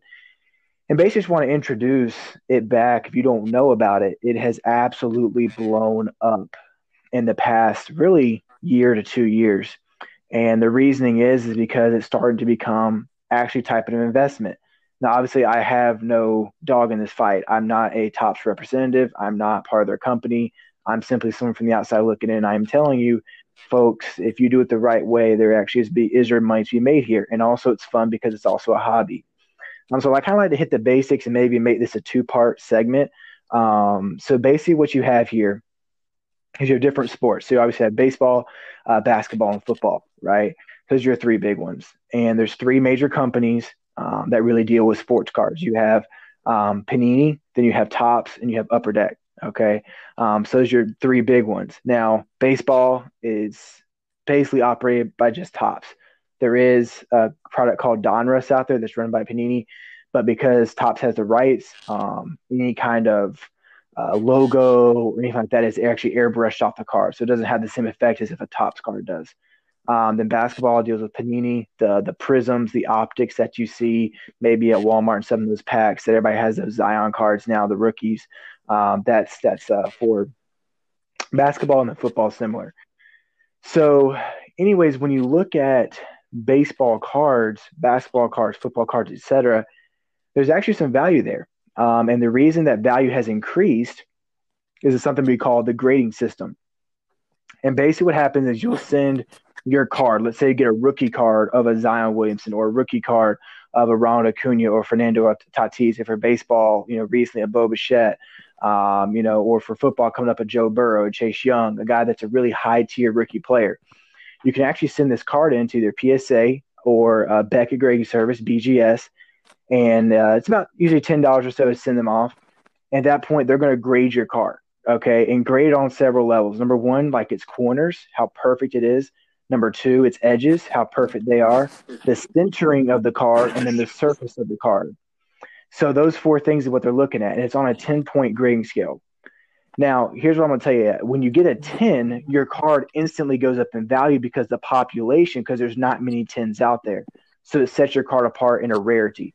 Uh, value comes with rarity, comes with scarcity. So that's why you look for 10s.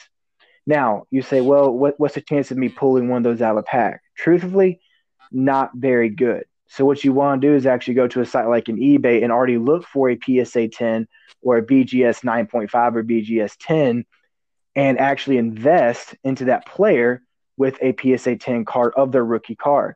Now, this takes research. This takes some time for you to figure out which card is the best one to buy and why. Uh, for baseball, there's always the, the base Topps, the base Topps Chrome, maybe a Topps update, Topps Chrome update. Maybe you're looking for the actually the Bowman Chrome, their first Bowman Chrome. Uh, that always has some value.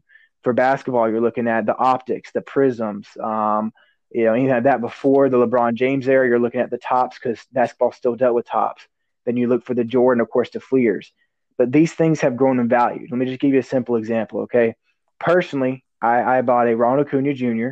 Okay, I think he's a phenomenal baseball player, possibly maybe the next looking Mike Trout kind of guy, uh, for around a hundred dollars or so uh, about two months ago. Right now on eBay, that same card, PSA 10, selling for almost 200. Okay. Um, you look at a guy like a Ken Griffey Jr., 89 upper deck, baseball. Um, you know, it, it, would start off, you know, somewhere around the 300 mark, now hitting 500. Um, Zion's at one point hit over a thousand dollars for a PSA 10. So what I'm saying is, and there's even there's different ones. I mean, I bought a Vladimir Guerrero Jr. Topps Chrome Refractor two months ago on my daughter's, almost three months ago now, but on my daughter's birth for 50 bucks. It's now selling for 110 plus. So what I'm saying is, is there is money in this market, and it's actually a market that's expanding and growing every single day. But what you're looking for in this market, and maybe next time I'll get more detailed about some cards and what and what you're looking for and how to even services you can use to uh, you know uh, resources to look at and websites to look at and trends to follow.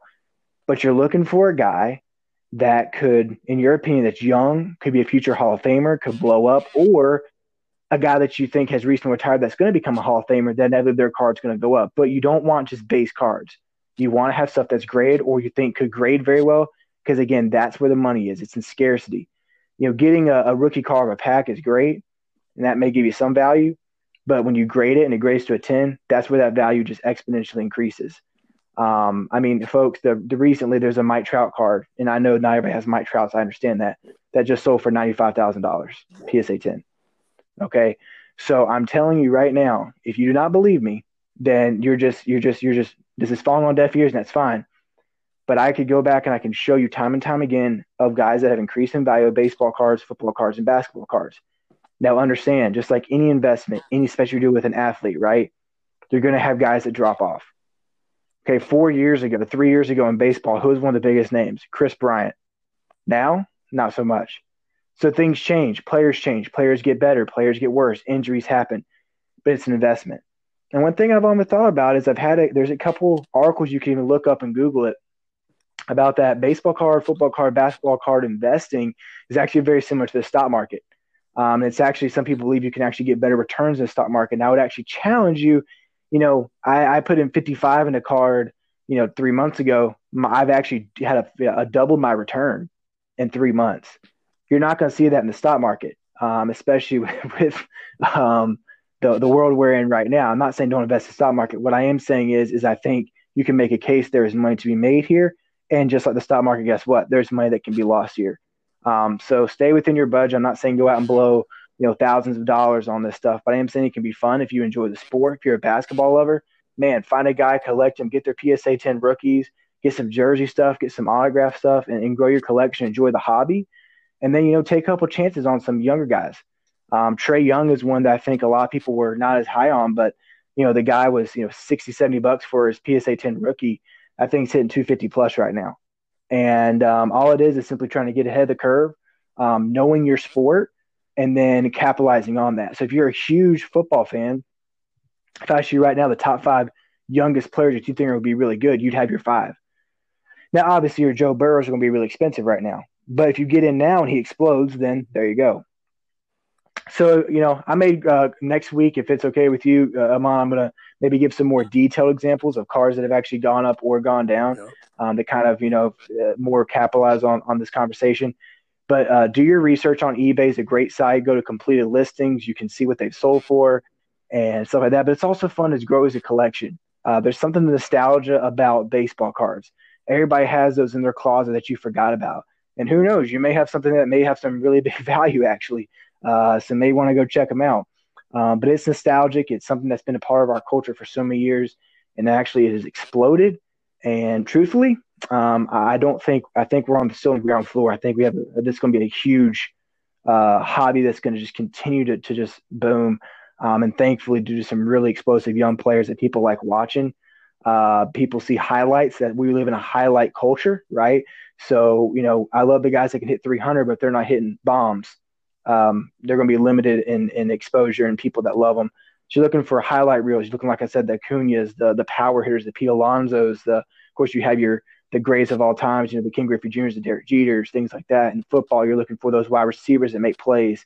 You know, sadly, the defensive lineman that's a great run stopper is not going to have a ton of value, right? You're looking for the the next great edge rusher. You're looking for the great running back. In basketball, you're looking for highlight guys, which is why Zion is such a huge commodity.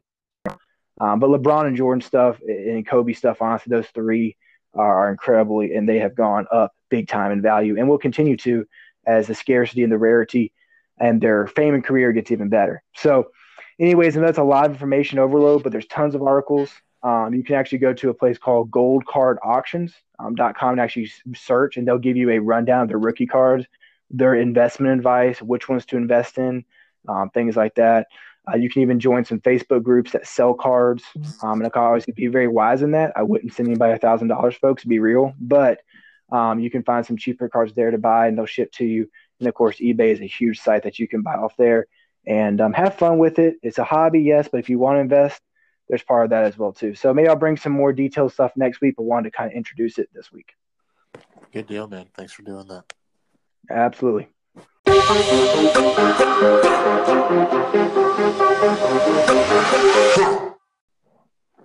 All right, everybody. This is the segment you've been waiting for the ending rant.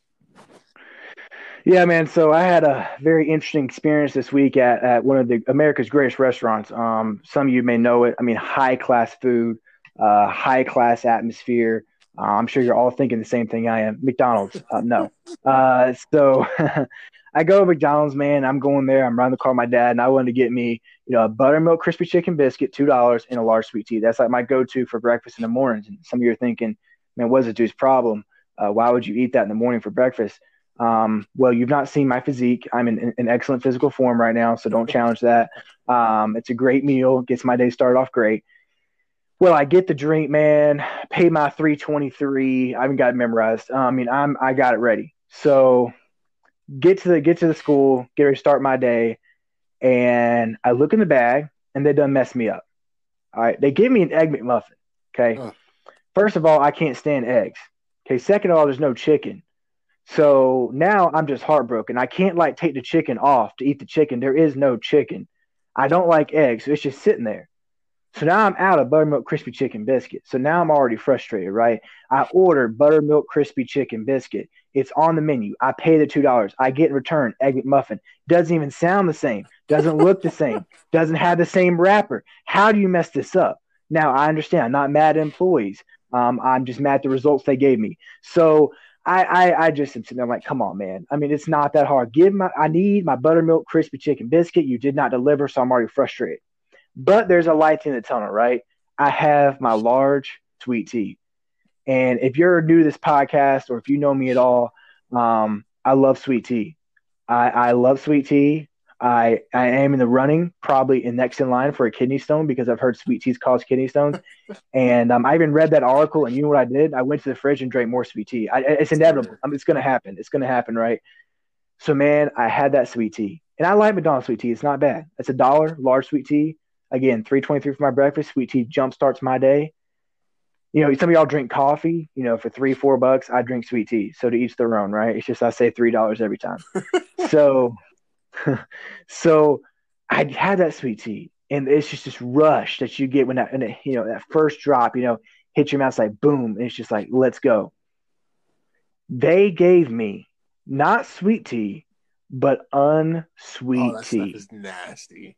The worst thing you can possibly put in your mouth, and I'm just telling you, folks, if you drink unsweet tea, I, I, I have, I have, I just can't understand where you're coming from.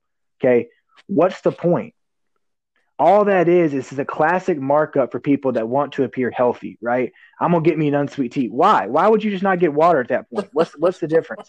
Why would you even try to say, you know, I'm drinking unsweet tea? Well, congratulations. That's like those that drink Diet Coke. You're still drinking Coke. I mean, it, it's literally no difference. I mean, come on. And I'm sitting like, okay, number one, who did this? They messed up my order. Number one. Number two, I thought, you know what probably happened? This is someone else's order. Then I thought, what poor human soul orders an egg McMuffin with an unsweet tea? What poor soul actually placed this order? Like, you got to have some serious issues, man. I felt bad for them. Well, guess what they did, though? They got my buttermilk crispy chicken and a sweet tea. So they had a good day, and I got their order and had a pretty bad one. Um, so thank you, McDonald's, for ruining that. And that unsweet tea hit my mouth, and I'm not even joking. I'm in my office. I literally spit out like a fountain. I, I didn't even let it enter my system. I cannot do that. That's just that's just disrespectful to sweet tea. So I didn't even let it enter my system, man. Spit that mess out there on my floor. Didn't even care. I'm like, I'm not letting unsweet tea come close uh, to coming into my veins, man. My sweet sweet tea runs in my veins, and uh, it's, it's just a heartbreaking. It really was. Um, and I know these are first world problems, and deal with it, America. It's a first world problem. I understand that. Um, but man, it was so good. Uh, two, the next day, for me to go back to McDonald's and get my actual order. Right. I had that sweet tea, man. I was like, thank you, it's back. Um, these unsweet tea advocates uh, need to just to look at themselves in the mirror in the morning and realize, you know, what are you what are you advocating for? This stuff is garbage. Um, and and because of your advocacy for a sweet tea, unsweet tea, I received that. So I don't understand, man. I don't understand why people do it. But hey, you know, more power to those that drink unsweet tea. Not my cup of tea. Um, and not trying to be a, a little pun there, but literally tough, tough day, man. So those of you that go to McDonald's and you you drink unsweet tea, um, you're part of the problem, and I'm praying for you. Uh, those of you that get the McMuffins, I can't eat eggs, so sorry that just messed me up. Um, but if you're looking for a decent breakfast, man, uh, stop by McDonald's, get that buttermilk crispy chicken and sweet tea. I think about coaching K Dot. I think about the time that I had unsweet tea and an egg muffin, and my day was ruined. Um, so everybody, stay safe out there and uh, enjoy your breakfasts and your breakfasts. Goodness, enjoy your breakfast and uh, hopefully, hopefully, maybe you'll try that beautiful. I mean, look, I got one today, Amon. I'm not joking. I got one today. That piece of chicken was as big as my face, bro. The, I mean, I, on Guess Road, huge. Yes, yeah, bro. They've been getting massive pieces of chicken out. I was thrilled. I'm like, I'm like, Lord, you just bless me with that huge piece of chicken. And of course, what I do, man, I ate that thing in less than ten seconds. Yep. So you know how that goes. I do. I so, do. Anyways, man, terrible unsweet tea and egg muffin. I, my my my heart just just just just sunk when I saw that. I'm like, you know, and again, the first part, the McMuffin was rough. Then when you drink the unsweet tea, it just was like I was just snowball effect. It was over. It was over. so yeah, that was it, man. Frustrating experience and first world problem. I get it, but you know, hey, we've all dealt with it. All right. Thank you for listening to Coach and K Dot. Um, keep listening, keep supporting, subscribe. We're on all podcast platforms Apple, Spotify. Obviously, shout out Anchor for hosting us. Um, we're going to try to record another one this week. If we don't get to, I'm sorry. Uh, we're going to try, and we're going to try to have this going every week. So, again, thank you for listening. Uh, Coach and K Dot, we're out.